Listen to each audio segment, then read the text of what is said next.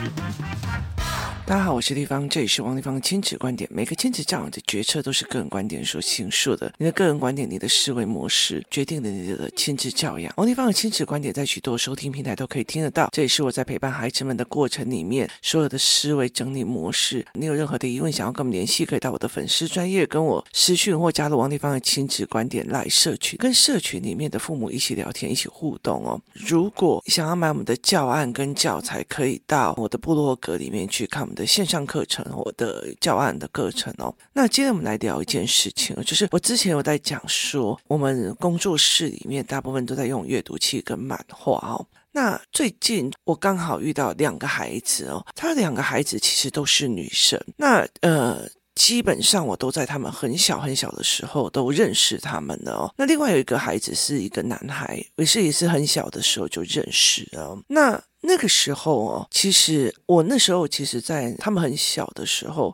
我就问他们说：“哎，你们要不要一起买阅读器，然后看漫画？”这样，在我那个年代哦，看漫画是不读书的孩子。这漫画书店这一些人哦，其实就是像我们 A 段班的后面，就是例如说呢，你 B 段班、C 段班，他们根本就不看字啊，放牛班那些根本就不可能去漫画书店哦。那像我常常因为看漫画会被抓到看漫画被打，或者是被老师就是 K 漫画哦。那为什么？因为我在国三的那个年纪的时候，我还是在狂看漫画。那个时候，我的漫画是看到我后来就是整间的，就是小镇里面的那种漫画，在我们家附近的那个漫画书店哦，是几乎都是被我看光的哦。那后来，其实我当然没有像班上有一群同学，他们是考得这么的好哦。我们有一群就是 A 段班后面的这一群人都很迷漫画这样。可是后来，其实我觉得。那天孩子们在谈哦，我就在聊这件事情，就是他们在忽然在聊升学率这样。那我在跟他们聊的时候就说：“哎，你们有看到哦？就是其实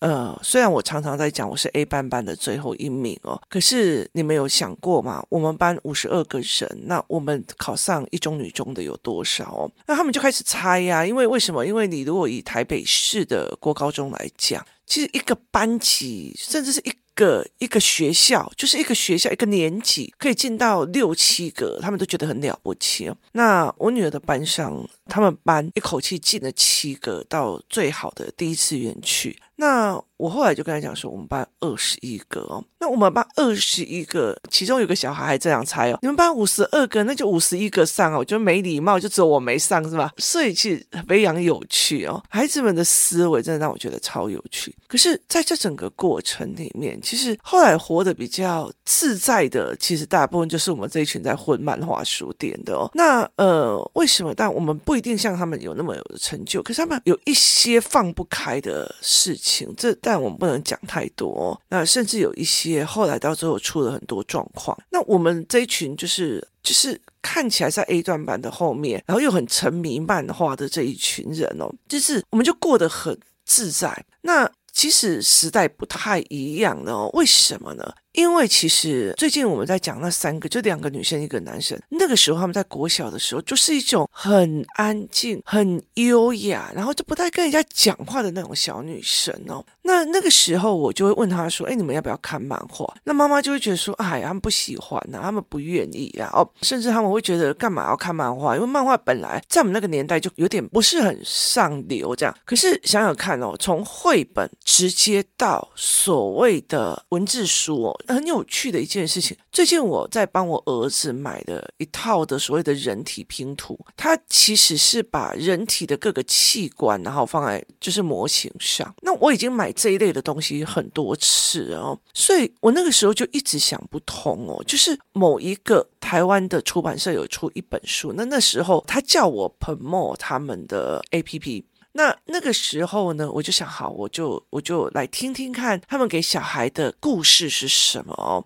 那后来我就去听了，你知道吗？我从上民权交流到，我还没有到五谷，我女儿在后面，我在开车哦，然后就给她播放。我女儿已经整个人快不行了哦，为什么？因为她在讲一个故事，她是想要引导人去思考人体的哦，用人体然后的纯文字的故事。她的意思就是说呢，呃，晚上在睡觉了，然后腹部里面的某一个器官忽然很好奇大脑怎么运作，所以她就趁你睡觉的时候跑去大脑这样。我女儿不行了，你知道吗？我女儿就会觉得说：“这傻，我的胃半夜会跑到大脑去，她在写什么啊？”所以就很有趣，你知道吗？然后我女儿就会跟她讲说：“妈，你不可以给弟弟听这种东西，他连胃长成什么样的样貌他都不知道，大脑长成什么样的样貌，有哪个区域都不知道。”那个时候我女儿才国小四五六年级，那那个时候我就会觉得天哪！他为了要小孩读纯文字，然后又要一点知识性跟人体差上一个关系，逻辑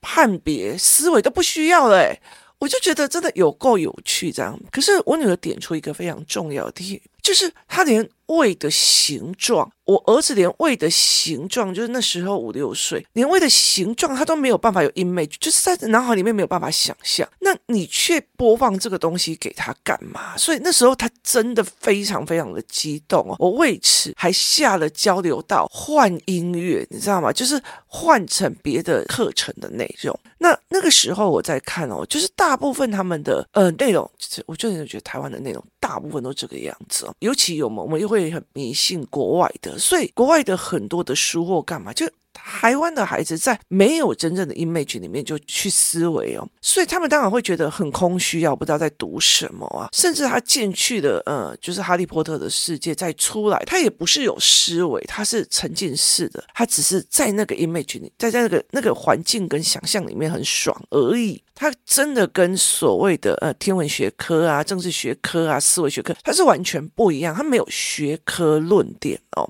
那所以这件事情就对我觉得非常有趣哦。后来我就因缘际会给我女儿就是阅读器，我们家阅读器越来越多，真是增生哦。而且其实阅读器不便宜哦。那后来其实就是活动代理员哦，我们那时候就在看活动代理员有一个，他就买了两个很大的阅读器，很大哦。就是一个像 A4 大小，然后一个是十寸的。那后来我去看这两台，我就去看它是开放性系统，然后小孩就开看着那个阅读器就，就整个人很沉浸在里面。那我们是用，例如说小天才让他们变成剧器，然后后来到最后就是用阅读器哦，他就沉下来，就大概四五年级那个时候是一个关键点。那像工作室里面二年级跟一年级的小孩，他们刚买的时候，妈妈就说，啊，他就不想要看他怎么样。那后来我就跟他讲说，他不想要看。没有关系，因为大家都在看，有一天他会看起来的。然后，所以我们会帮他挑比较适合他的漫画类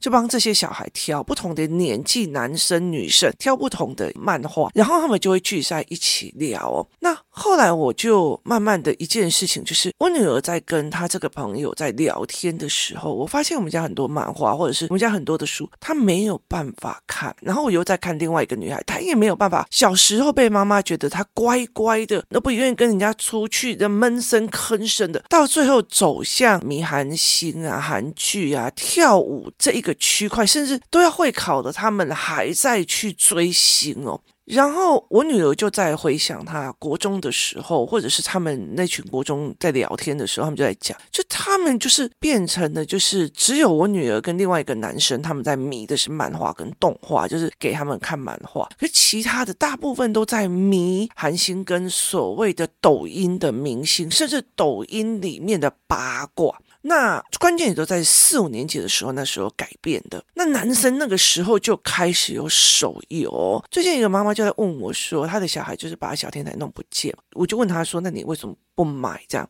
那他的意思是说上国中就用手机，那我就跟他讲说，上国中如果是用手机，大部分手机老师会把他们收走，就是就是集中保管这样。所以那个时候我女儿还是用手表，就是如果是黑板上面有写什么，她来不及抄，她就用手表拍。那我女儿读的那个国中，如果你没有订正完，或者是你没有把功课处理完，你就会一直留校，然后老师就会一直陪着你留校。然后呢，所以其实有很多的人就是在外面等小孩，都不知道等到几点，你知道吗？因为你不可能确定离校的时候就不能拿手机，所以很多的时候，那时候的妈妈都会开始问谁谁谁为什么还不出来，然后我就会请我女，因为他们不会收手表嘛，请我女儿去联系这样子哦。那后来到最后，很多人就开始买手表这样，然后为什么？因为他可以拍照，然后可以联系，但是也不会上瘾，所以在这整个过程里面，对我来讲就呃很有趣哦。那后来我就跟他讲说，其实上国中他会没收或干嘛，你还是要联系。而且其实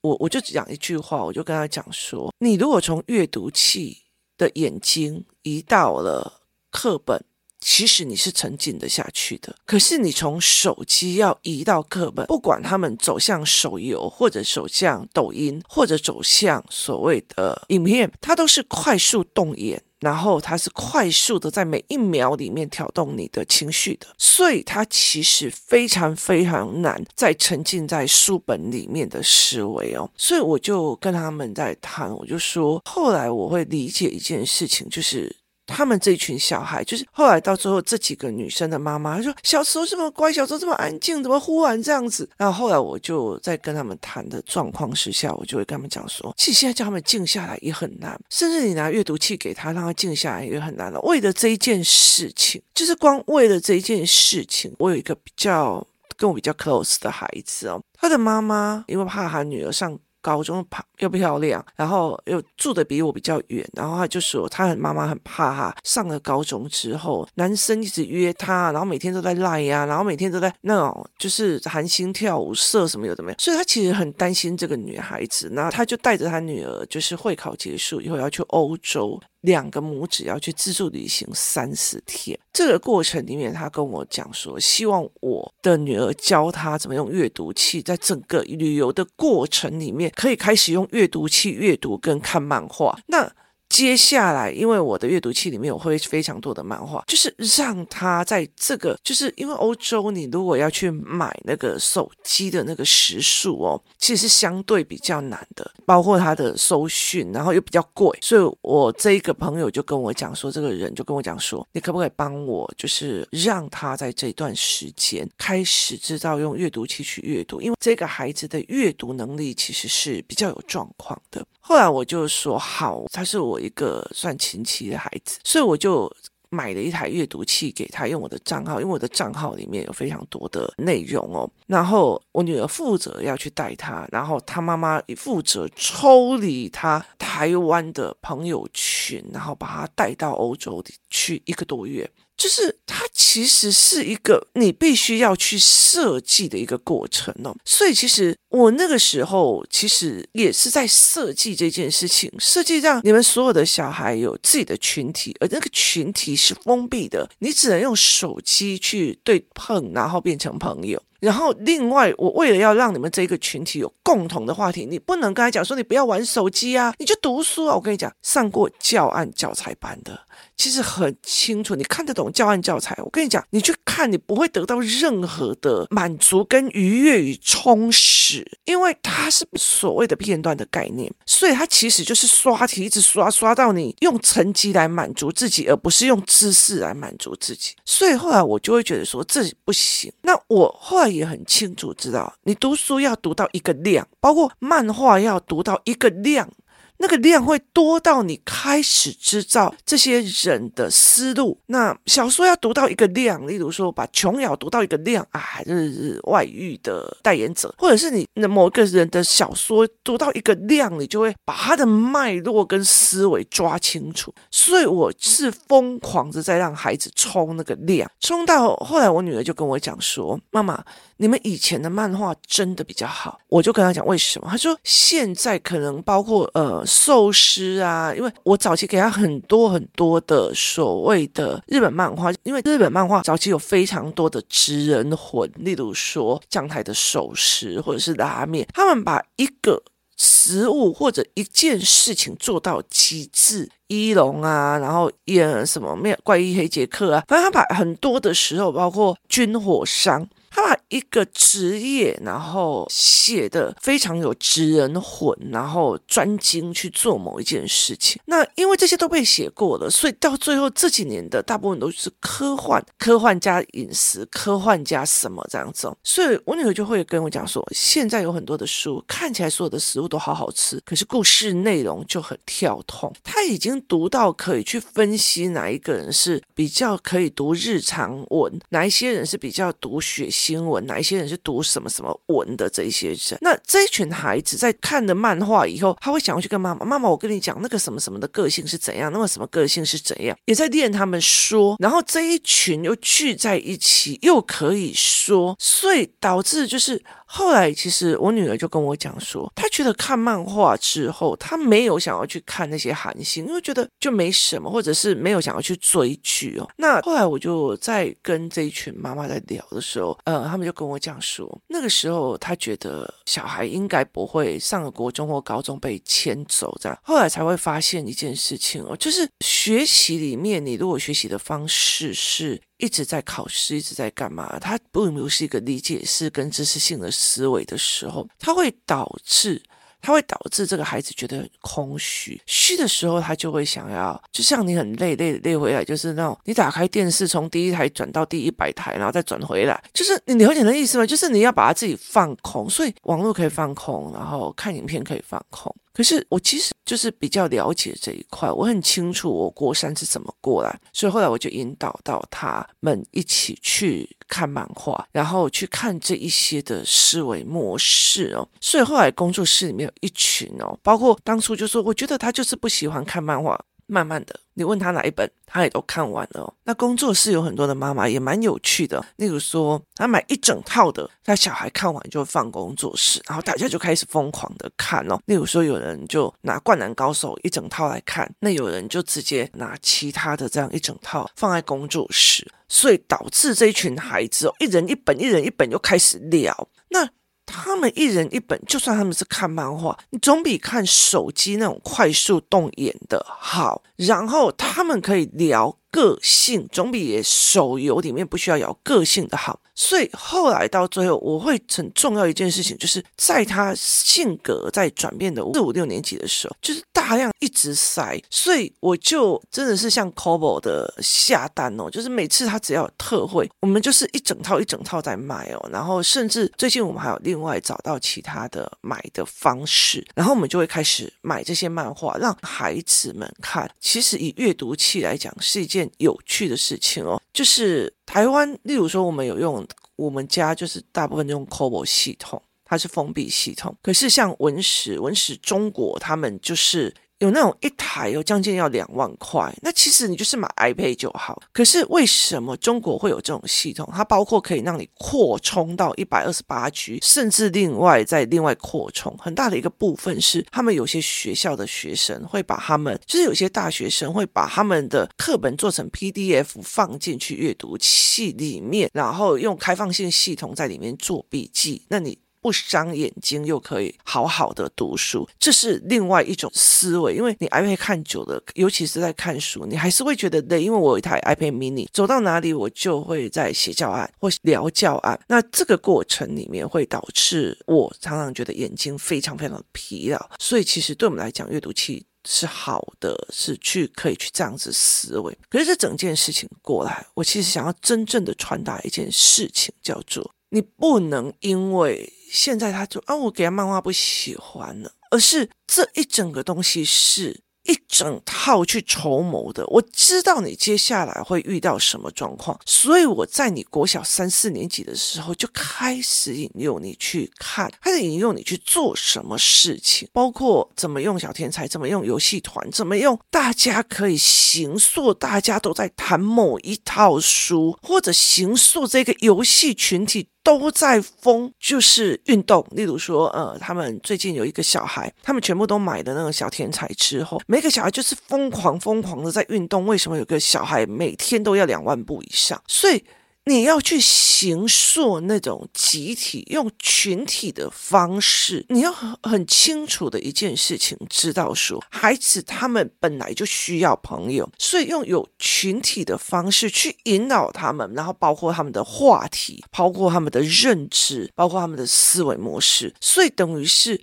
来的这一群孩子，尤其。就是我，我看到一个妈妈，她很有趣哦。她明明就是在台湾买的手表，然后发现台湾版的手表跟其他把孩子的手表不能夹朋友，她又买是了，就是我们请代购买的那个版本。她这样，她是为的是什么？她是希望她的孩子可以跟这一群小孩互动，然后一起聊，然后聊漫画，甚至聊那种乐色话都可以。就是你，你就可以一起聊，然后一起约出去玩，或一起干嘛这样，就是。他们很大的一个概念就是，我知道你接下来会用什么，可是我先让你走进这一个路，然后再玩过去哦。最重要的一件事情，我们谈漫画这个思维，谈怎么让孩子入坑这个思维，他们其实就比较没有在含手游或呃其他的部分。那可是问题来了哦，像我儿子几乎都不会跟我要线上游戏，他其实就是每天就是抱着阅读器晃来晃去这样。那我们问题来了。怎么把看漫画转向专业思维？这就是我女儿现在在做。她每天早上五点起来，然后开始看文本。然后她会这么的认真，很大原因是因为我提供的文本是有思考性的，所以她每天都会骂。你知道她竟然在说什么骂？你知道她竟然在说什么？好。他看的有可能是上瘾症的文章，他看的有可能是英国史，他看的有可能是中国历史的另外一种说法，他看的有可能是商业思维，如何把漫画再转过来。可是前提，如果今天是手游，我有这个机会把它转成思考性文本吗？没有办法。那。我是利用大量的漫画，在这他苦闷的国中三年跟四五年级里面，让他大量阅读，又有情境画面，再加上因为文字的阅读是比较沉下来的，去当中间这个媒介，所以到他高中的时候，我可以引导他去看商业思维，他去看历史思维，然后跟我谈，或者是专业文章来跟我聊，如果。不是漫画这个媒介，他每天都在嗨明星、嗨抖音、嗨什么，他绝对没有办法稳下来去看这个文章，也绝对没有办法稳下来去做这一方面的思考，这才是最重要的一个概念哦。所以，其实像我儿子一边在看漫画。一边在听我们在讲，例如上瘾症，然后呃公司的结构或干嘛的时候，他就一直笑着在旁边跳来跳去。我在听哦，我在听哦，我在偷听哦。这是一个非常重要的一个思维模式，它是一层一层上去的。如果妈妈看到小孩永远都只要谈功课，你要知道功课有多虚，小孩只是会更厌烦而已哦，所以有时候不要急着一直要把功课塞给孩子哦。其实台湾目前高中的退学率虽然有很多就没有兴趣啊，其实很多是因为心理因素而走向自学或退学的，提供大家思考看看。今天谢谢大家收听，我们明天见。